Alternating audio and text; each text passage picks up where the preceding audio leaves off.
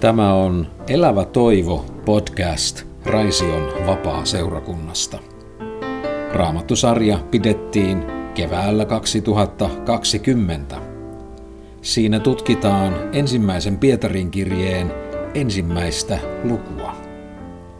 Pietarin ensimmäinen kirje on hämmästyttävän ajankohtainen ajatellen juuri alkanutta 2020 lukua. Se on kirjoitettu hajallaan asuvalle Jumalan kansalle, silloisen Rooman valtakunnan alueella, jotka kohtasivat hyvin samanlaisia haasteita kuin me nykyään. Heti kirjeensä alussa apostoli julistaa, että Jumala on synnyttänyt meidät uuteen elämään ja antanut meille elävän toivon. Sitten seuraa tarkempaa opetusta, miten uutta elämää eletään ja miten juuri toivo kantaa kaikenlaisissa olosuhteissa, jopa kärsimyksissä. Äänessä tässä sarjassa on pastori ja vapaa-kirkon kirkkokunnanjohtaja Hannu Vuorinen. Sitten tuli se sarana-vaihe, jota viimeksi katselimme. Pietari sanoo, vyöttäkää siis mielenne ja olkaa raittiit. Käärikää mielenne hihat. Olkaa valmiita nyt elämään todeksi. Tämä uusi elämä joka teidän sydämeenne ja sisimpäänne on annettu. Siis tämä kutsu pyhitykseen ei suinkaan ole jokin sellainen väline, jolla me niin kuin, itse pyrimme vanhurskauttamme rakentamaan ja sitten pelastumaan ja tulemaan lopulta hyväksytyksi Jumalan edessä. Ei, tämä perustuu siihen, mitä jo olemme saaneet. Siis sen tähden, sen tähden, mitä tässä aikaisemmin Pietari on sanonut, me käärimme hihamme, vyötämme mielemme, ja olemme raittiita, tasapainoisia, maltillisia ja seuraamme kuuliaisina sitä Jumalan sanaa, Jumalan esikuvaa ja esimerkkiä, jonka hän on meille antanut. Tulemme kaikessa vaelluksessamme pyhiksi, niin kuin kutsujammekin on pyhä. Ja tässä yhteydessä Pietari jatkaa näillä sanoilla. Hänet, puhuessaan siis Kristuksesta, hänet oli kyllä ennalta tunnettu jo ennen maailman perustamista, mutta vasta viimeisinä aikoina hänet on tuotu julki teitä varten. Hänen kauttaan te uskotte Jumalaan, joka herätti hänet kuolleista ja antoi hänelle kirkkauden niin, että teidän uskonne ja toivonne on Jumalassa. Vaikka siis Pietarin teema tässä kohtaa on kutsua meitä pyhitystielle, olla kuuliaisia Jumalan lapsia, elää Jumalalle, elää Jumalan pelossa. Jumalan pelkoha huomasimme on hyvin myönteinen termi tässä yhteydessä. Meidän tuomarimme on myös meidän isämme ja siksi me elämme Jumalan pelossa, joka antaa meille voimaa tähän pyhityselämään. Ja Jumalan pelko puolestaan sai voimansa karitsan kuolemasta, verestä ja ylösnousemuksesta, niin kuin viimeksi havaitsimme. Ja nyt Pietari edelleenkin painottaa sitä, että se suunnitelma, josta me olemme osallisia, ei liity vain meihin, eikä sitä ole juuri keksitty. Itse asiassa Kristus oli ennalta tunnettu jo ennen maailmojen perustamista. Toisin sanoen ennen kuin mitään oli luotu, Jumalalla oli suunnitelma Kristuksen kautta, hänen kuolemansa ja hänen ylösnousemuksensa kautta pelastaa meidät syntiset ihmiset Jumalan yhteyteen tästä langenneesta tilasta, jossa muutoin tuomittuina olisimme ja eläisimme. Mutta Kristus valittiin pelastajaksi, hänessä tehtiin suunnitelma ja kun hän sitten ilmestyi, kun Jumalan poika tuli lihaksi, kun hän sitten kärsi, kuoli ja nousi ylös, se suunnitelma pantiin täytäntöön. Ja nyt täällä sanotaan meille, että se oli meitä varten. Mahdammeko osata, emme varmaan osaa, arvostaa riittävästi ja iloita riittävästi tästä sanasta, teitä varten. Jumalalla oli meidät mielessä. Jumala halusi itse pelastaa meidät ja Jumala itse otti aloitteen käsinsä ja hän toimi ja uhrasi kaikkensa. Niin paljon Jumala on rakastanut tätä maailmaa, meitä syntisiä, että hän antoi, antoi uhriksi oman ainoan poikansa. Että ei yksikään meistä hukkuisi, vaan meillä olisi iankaikkinen elämä. Tästä evankeliumistahan tämäkin Pietarin sana meille edelleenkin todistaa teitä varten. Sinä voit luottaa Jumalaan. Voit luottaa hänen rakkauteensa. Voit luottaa siihen, miten Kristuksessa – Tämä valinta on tullut sinun osaksi ja vaikka muukalaisuutta koetkin, koetuksia, tässä pyhityselämässä epäonnistumisia, haastetta, voit luottaa siihen, että olet osa suurta suunnitelmaa, jonka Jumala on tehnyt ja pojassaan Jeesuksessa pannut toimeen meitä varten. Valtava ihme. Hänen kauttaan, Kristuksen kautta, te uskotte Jumalaan, sanoo Pietari edelleenkin. Siis Kristus Jeesus vaikuttaa meissä nyt uudesti syntymisen ikään kuin perusteella tai sen kautta, kun meillä on uusi elämä. Tämä usko, se on Kristukselta ja hänen vaikuttamaansa. Ja me uskomme hänen kauttaan Jumalaan. Ja koska me uskomme Jeesuksen kautta, niin me tiedämme, että meillä on pääsy Jumalan tykö. Jos uskoisin ikään kuin suoraan, ikään kuin siitä puuttuisi tämä vapahtaja, pelastaja, minun sijaiskärsijäni, jos sieltä puuttuisi tämä karitsa, niin miten ihmeessä voisin elää suhteessa pyhää Jumalaa? Miten ihmeessä minä syntinen voisin kuvitellakaan pääseväni mitenkään hänen lähelleen, saatikka hänen perheeseensä, saatikka hänen syliinsä, saatikka hänen rakkautensa piiriin. Mutta Kristuksen kautta, hänen kauttaan te uskotte Jumalaa, hänessä me pääsemme lähelle, hänessä me pääsemme Jumalan perheväen keskuuteen, hänessä me ollaan Jumalan rakkauden no, kohteita, Jumalan rakkauden piirissä. Hänen kauttaan te uskotte Jumalaa, joka herätti Kristuksen kuolleista, teki siis tämän ihmeistä suurimman, jolloin kuolemakin voitetaan sovituksen jälkeen. Jumala herätti Kristuksen kuolleista ja antoi hänelle kirkkauden ja kunnian, joka Jeesuksella Herrallamme on tänä päivänä. Ja sitten edelleen Pietari sanoo, niin että teidän uskonne ja toivonne on Jumalassa, ei meissä itsessämme, vaan Jumalassa.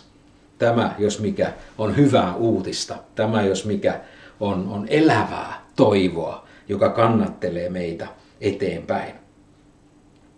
Joten meidän uskomme ei ole meissä itsessämme. Se ei ole meidän omassa voimassamme. Se ei ole meidän omassa hurskaudessamme.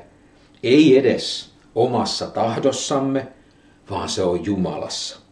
Meidän toivomme uudesta Jumalan maailmasta, Jumalan kodista ja sinne pääsemisestä ei perustu itseemme, ei päättäväisyyteemme, ei viisauteemme, ei kieltäymyksiimme tai mihinkään sellaiseen, vaan meidän toivomme, näin Pietari sanoo, on Jumalassa.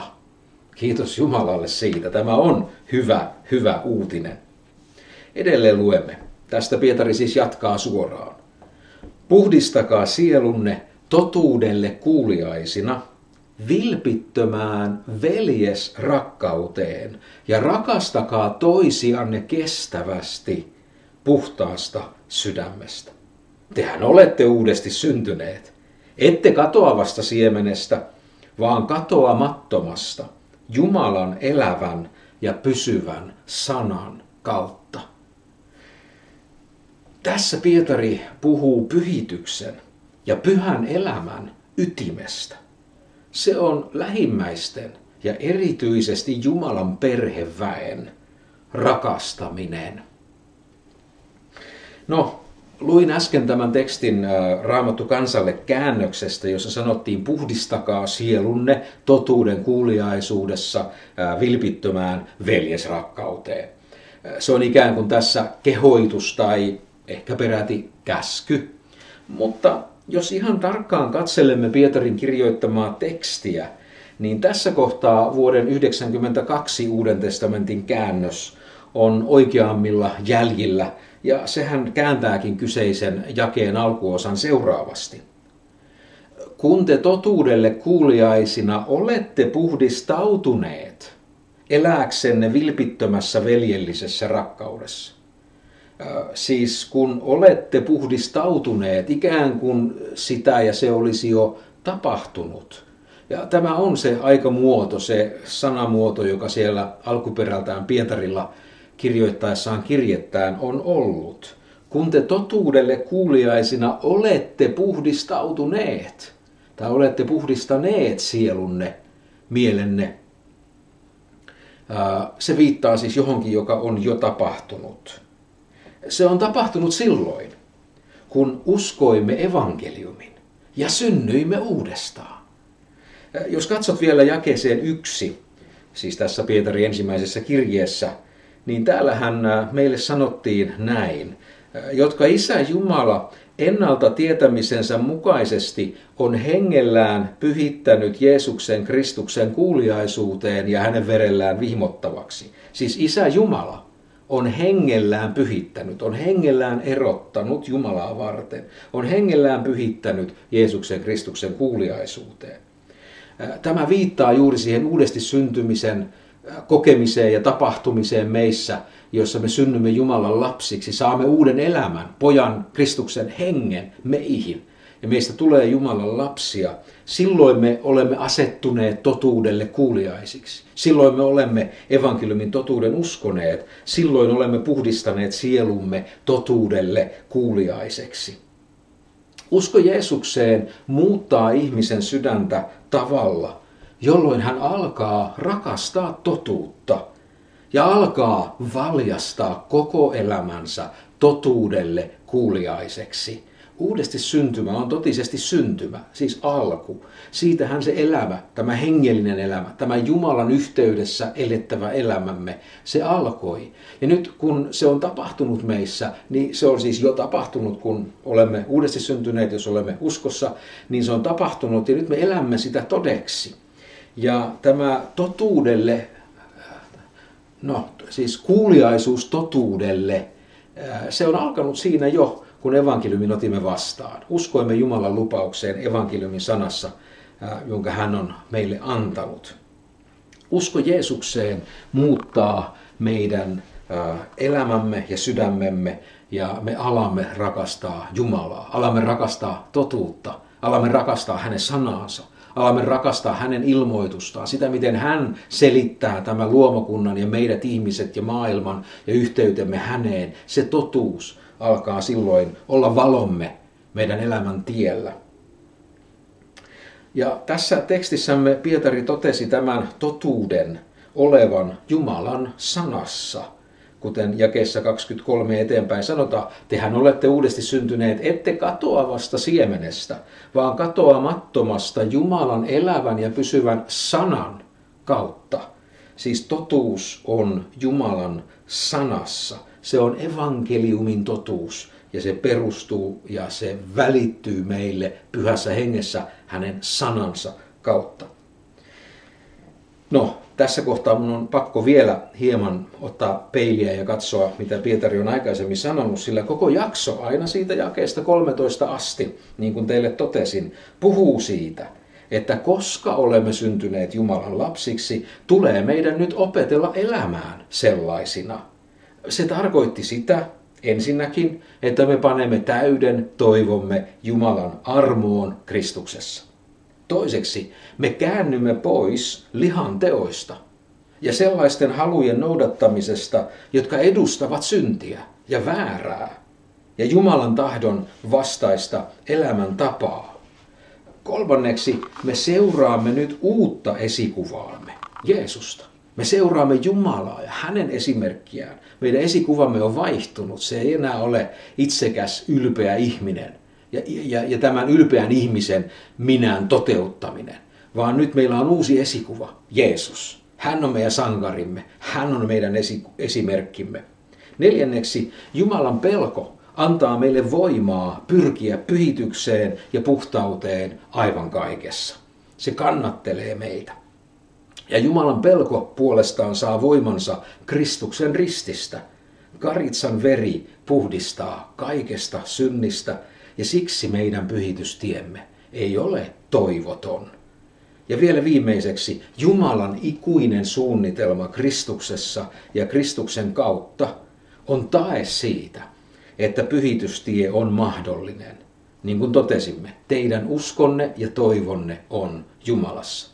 Joten me, jotka olemme syntyneet Jumalan lapsiksi, tulisi aika elää se todeksi. Nyt olisi aika opetella tätä uutta elämää. Ja sitähän tämä muukalaisuutemme aika koko ajan edustaa. Seuraus tästä puhdistautumisesta, siis tulemisesta totuudelle kuuliaiseksi, Seuraus tästä puhdistautumisesta, tai voisimme sanoa myös pyhittymisestä, on veljes rakkaus, jonka osoittamiseen meidän tulee pyhityksessämme keskittyä. Täällähän meitä nimenomaan Pietari haastaa ja sanoo, elääksenne vilpittömässä, siis aidossa, todellisessa veljesrakkaudessa. Tämä sana, jota Pietari tässä käyttää, on sana Philadelphia, joka, joka nimenomaan puhuu ihmisten välisestä rakkaudesta ja nimenomaan, uskallanko tässä näin yksinkertaistaa, se on rakkautta sisarusten kesken. Se on saman perheen jäsenten keskinäistä kiintymystä, rakkautta, tukea, rohkaisua, elämän yhteistä jakamista, koska rakastamme toinen toistamme. Ja se, mihin pyhitys meitä siis kutsuu, on aitoon, vilpittömään rakkauteen Jumalan perheväen keskellä. Siis vastakohtana teeskentelylle, teennäisyydelle, ulkokultaisuudelle, näyttelemiselle, vain ikään kuin vaikutelman luomiselle, jossa ei kuitenkaan ole sitä varsinaista sisältöä. Joten tämä Jumalan perheväen keskinäinen rakkaus, se on aitoa, todellista ja vilpitöntä.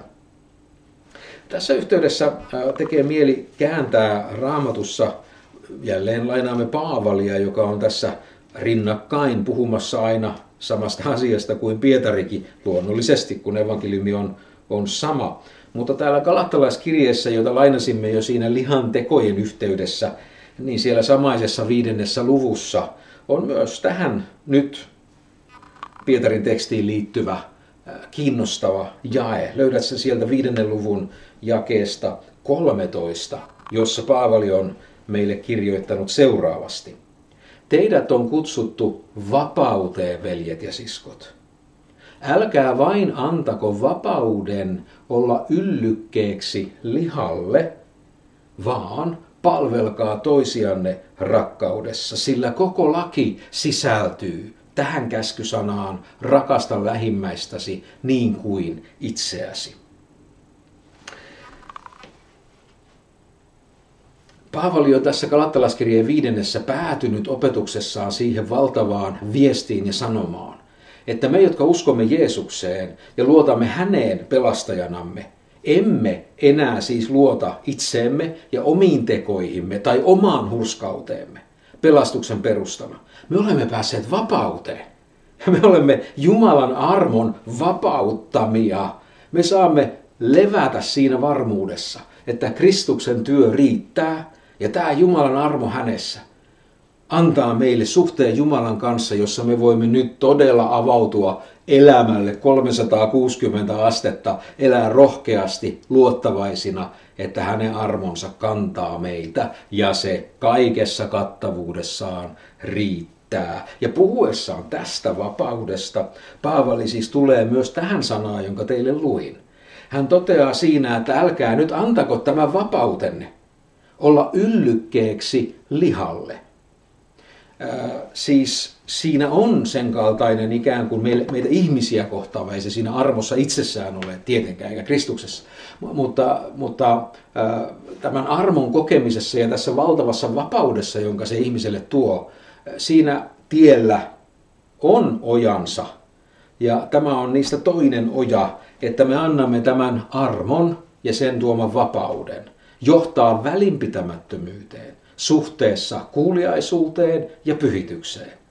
Ja siinä mielessä annamme sen toimia yllykkeenä jopa lihalle, siis näille meidän syntisen luontomme haluille ja teoille, ja, ja annamme niiden tapahtua välittämättä siitä. Eli se toimisi silloin yllykkeenä lihalle. Ja tästä Paavali siis varoittaa. Mutta nyt pointtini tässä kohtaa nimenomaan on se, mikä on Paavalin vastaus siihen.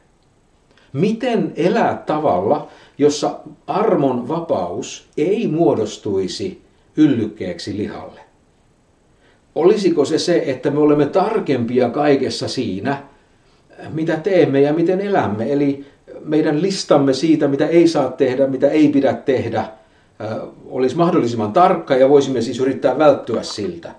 Esimerkiksi jotain tällaista. No, se ei ole Paavalin vastaus. Paavali ei siis totea, että me vältymme käyttämästä vapauttamme väärin, jos olemme tarkempia vaelluksessamme. Ei, hänen vastauksensa on mielenkiintoinen ja tässä kohtaa hyvin samanlainen kuin Pietarilla meidän tekstissä, jota tutkimme. Paavali nimittäin sanoo, älkää antako vapautenne olla yllykkeeksi lihalle, vaan, siis nyt tulee se vaihtoehto, nyt tulee vastaus, vaan palvelkaa toisianne rakkaudessa. Vapaus Kristuksen armossa ja sen varassa on todellista vapautta. Silloin ei tarvitse rakentaa omaa vanhurskautta ja yrittää tulla kelvolliseksi Jumalalle oman vaelluksensa avulla. Kristuksen työ riittää, se on täytetty. Tuollainen vapaus ei kuitenkaan saa johtaa siihen, että se yllyttäisi meitä itsekkäisiin synnillisen luontomme tekoihin. Mutta mikä avuksi, niin kuin äsken kysyin, ettemme lankea lihan tekoihin ja välinpätämättömyyteen suhteessa syntiin ja pyhitykseen. Ja vastaus oli, palvelkaa toisianne rakkaudessa. Kääntymällä lähimmäistemme puoleen ja osoittamalla heille rakkautta. Me pitäydymme tässä vapaudessamme niin kuin tulee. Tämä on raamatun vastaus kiusaukselle antaa armon vapauden johtaa harhaan. Ja nyt palataksemme takaisin sinne Pietarin kirjeen tekstiin. Puhdistakaa sielunne totuudelle kuuliaisena vilpittömään veljes rakkauteen on Pietarin sama opetus kuin Paavalilla kalattalaiskirjeen viidennessä. Ja Pietari sanoo meille, rakastakaa toisianne kestävästi ja uskollisesti puhtaasta sydämestänne. Raamattu nimittäin ei kiellä sitä, etteikö rakastaminen olisi haastavaa.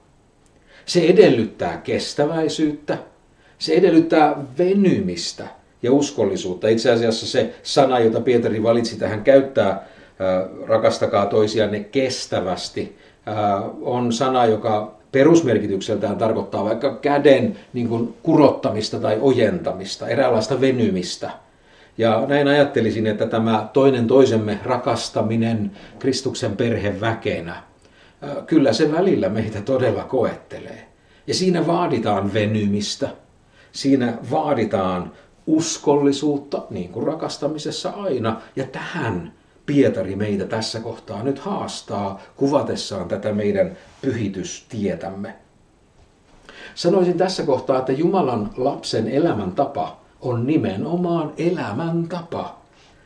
Sellaiseen tulee siis harjaantua sitä tulee opetella. Kun me synnymme uudesti Jumalan lapsiksi, niin me ollaan kyllä pieniä vauvoja. Se on alku. Sen jälkeen tarkoituksemme on kasvaa Jumalan tuntemisessa ja sitten hänen armonsa ja henkensä voimassa sanan ohjaamana. Oppia elämään niin kuin Jumalan lapsi elää. Tällainen elämäntapa ei synny hetkessä. Itse asiassa sitä tämä muukalaisuutemme aika edustaa. Sitä me tässä itse kukin opettelemme ihan joka päivä tänäänkin nyt, kun tätä opetusta katselet. Elämän tapa puolestaan se syntyy hyvistä, toistuvista tavoista, joita säännöllisesti tehdään. Siis oikeasti me voimme tässä oppia. Me voimme opetella. Me voimme harjaantua. Me voimme treenata.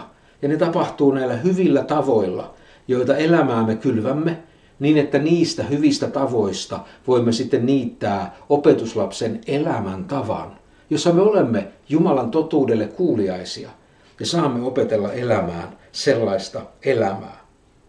Kristityn elämä ei tässä valossa ole välttämättä jotain pitkiä yksittäisiä loikkia, joilla vauhdikkaasti etenisimme. Pikemminkin kyseessä ovat pienet, mutta toistuvat ja samaan suuntaan menevät askeleet, joilla matka taittuu ja etenemme. Joten mietipä sinäkin tykönäsi, Jumalan lapsi, siskoni tai veljeni, me jotka olemme Herran perheväkeä, kun me opettelemme toisiamme rakastamaan, niin tähän elämäntapaan liittyy se, että me opettelemme pikkuaskelia – me opettelemme ystävällisyyttä, me opettelemme lempeyttä, me opettelemme antamaan anteeksi, me opettelemme puhumaan hyviä, rohkaisevia, siunaavia sanoja toinen toisillemme. Me opettelemme tekemään toisille hyvää ehkä jotakin pientä, jossa sitten voimme varttua ja kasvaa ja oppia lisää. Askeltemme suunta ei ole itseemme päin, vaan lähimmäisiä ja erityisesti tämänkin tekstin perusteella Jumalan perheväkeä kohden. Ja kun me käännetään katseemme itsestämme ja alamme etsiä toisten lähellä olevien hyvinvointia, olemme heti oikeassa suunnassa, sillä siellä kalattalaiskirjeessä huomasitko, olihan se vahvasti sanottu, kun Paavali siis sanoi, että palvelisimme toisiamme rakkaudessa, niin hän sanoo sen jälkeen, että kaikki laki, siis koko Jumalan laki, se miten Jumala on tahtonsa ilmoittanut, kaikki laki on täytetty yhdessä käskysanassa. Rakasta lähimmäistäsi niin kuin itseäsi. Joten jos pyhityselämämme keskittyy tähän, opettelemme rakastamaan toisia Jumalan rakkauden kautta, niin me olemme hyvällä tiellä, vaikkakin se on tie, siis ei, emme ole valmiita, emme ole vielä perillä. Pyhittyminen tässä tekstimme valossa ei ole jotenkin itseensä keskittymistä tai omien vikojen karsimista tai edes itselle tyypillisiin synteihin keskittymistä – sen sijaan Pietarin mukaan se on Kristukseen luottamista ja pyhälle hengelle antautumista, joka avaa silmämme ympärillä oleville, ennen kaikkea Jumalan perheväelle, mutta ylipäätään lähimmäisillemme. Ja sitten me ojentaudumme heidän puoleensa rakastaaksemme heitä. Ja kun näin elämme, tämä on se meidän elämäntapamme ikään kuin nuotisto tai, tai sävellaji, mikä nyt olisi oikea vertaus tässä kohtaa niin silloin me elämme uudesti syntyneen ihmisen elämää ja seuraamme Kristusta. No, Pietari edelleen tässä toteaa meille, että tällaisen rakastamisen voima, se on Jumalan sanassa, joka on meidän uudesti syntymisemme voima. Rakastamisen haaste luonnollisesti saa meidät kysymään, mistä me saamme sellaiseen voimaan. Hän video tuossa temppuilee, niin piti sitä välillä säätää. Siis rakastamisen haaste saa meidät kysymään, mistä me saamme sellaiseen voimaan, miten kykenemme tältä osin vaeltamaan pyhityksen tietä. Ja Pietari vastaa meille, kuunnellaan vielä hänen vastauksensa. Tehän olette uudesti syntyneet. niin Pietari täällä sanoo. Tehän olette uudesti syntyneet ette katoavasta siemenestä, vaan katoamattomasta Jumalan elävän ja pysyvän sanan kautta. Siis kyseessä on aivan uusi elämä, jonka olemme sydämiimme saaneet. Tämä vetoomus rakastaa veliä ja siskoja, rakastaa lähimmäisiä, ei perustu meidän omiin voimiimme tai meidän omiin kykyihimme, vaan meissä, Jumalan perheväessä, vaikuttavaan uuteen elämään. Tästä tuli mieleen, niin kun tätä luin, tätä Pietarin tekstiä, että meillä ihmisillähän on tapana sanoa, varsinkin kun selittelemme epäonnistumisiamme tai virheitämme, rikkeitämme, niin saatamme hyvin helposti sanoa, mutta no, mehän olemme vain ihmisiä.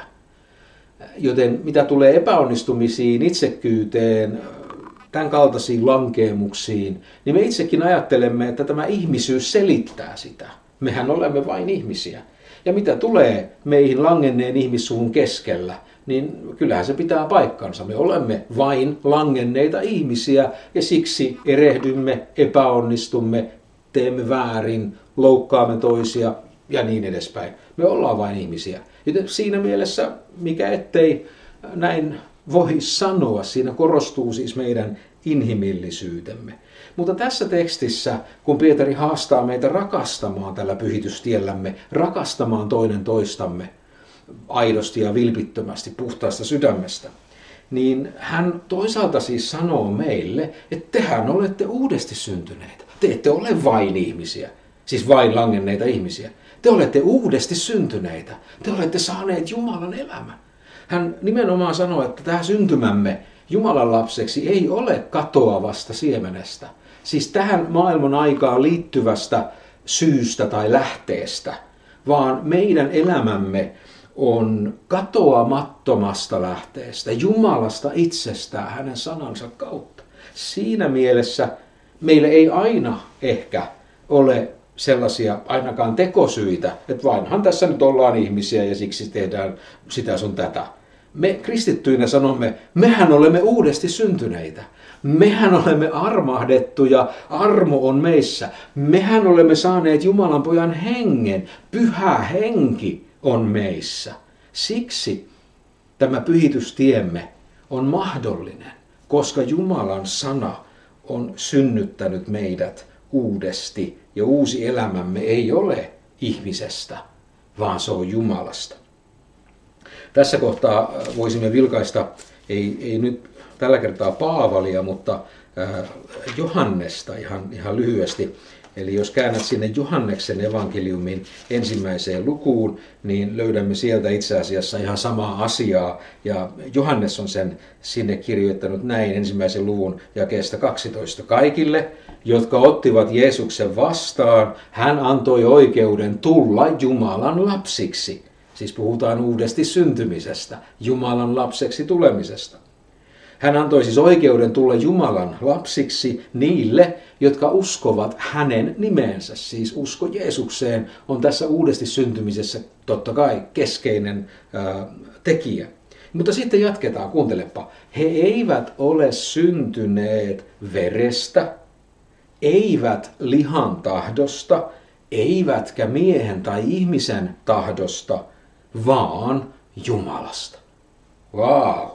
Siis Johannes sanoessaan, että ne, jotka ottivat Jeesuksen jo silloin alun perin vastaan ja uskoivat häneen sellaisena kuin hän on, Jumalan poika, Messias, voideltu, pelastajamme, vapahtajamme, Herramme, jotka uskoivat häneen, niin heistä tuli Jumalan lapsia.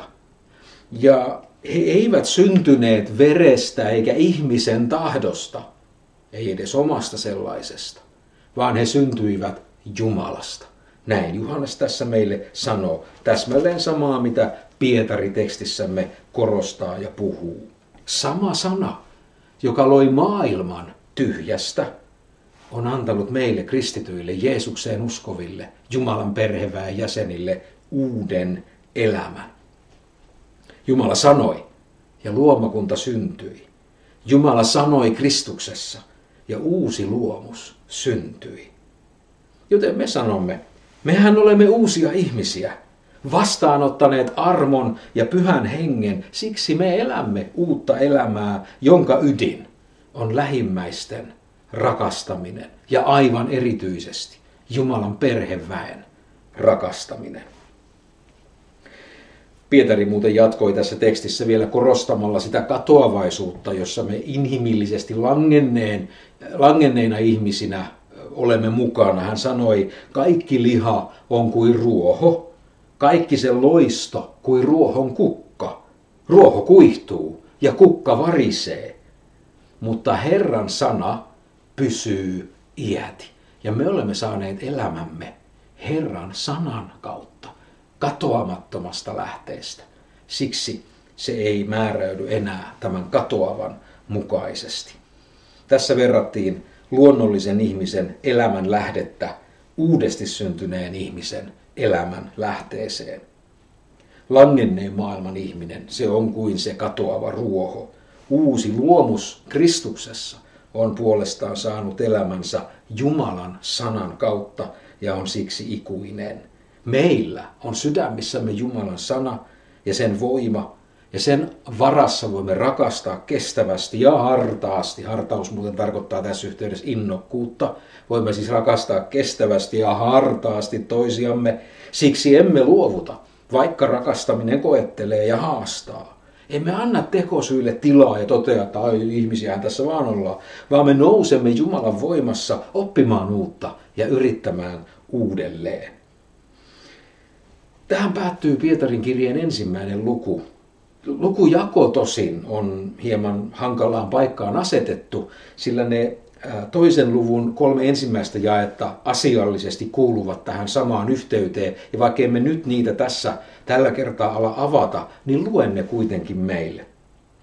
Nimittäin toinen luku alkaa sanoilla siis, Siis sen valossa, mitä juuri on sanottu. Siis pankaa pois kaikki pahuus, kaikki vilppi, teeskentely ja kateus ja kaikki panettelu. Niin kuin vastasyntyneet lapset, janotkaa sanan väärentämätöntä maitoa, jotta te sen avulla kasvaisitte pelastukseen, jos kerran olette maistaneet, että Herra on hyvä. Jatketaanpa näiden jakeiden äärellä ensi keskiviikkona. Tervetuloa mukaan. Kuuntelit Elävä toivo podcast-sarjan seitsemännen jakson. Rukoilemme, että se olisi siunauksena sinun elämääsi kantaen hyvää hedelmää. Tervetuloa kuuntelemaan vielä kahdeksaskin jakso.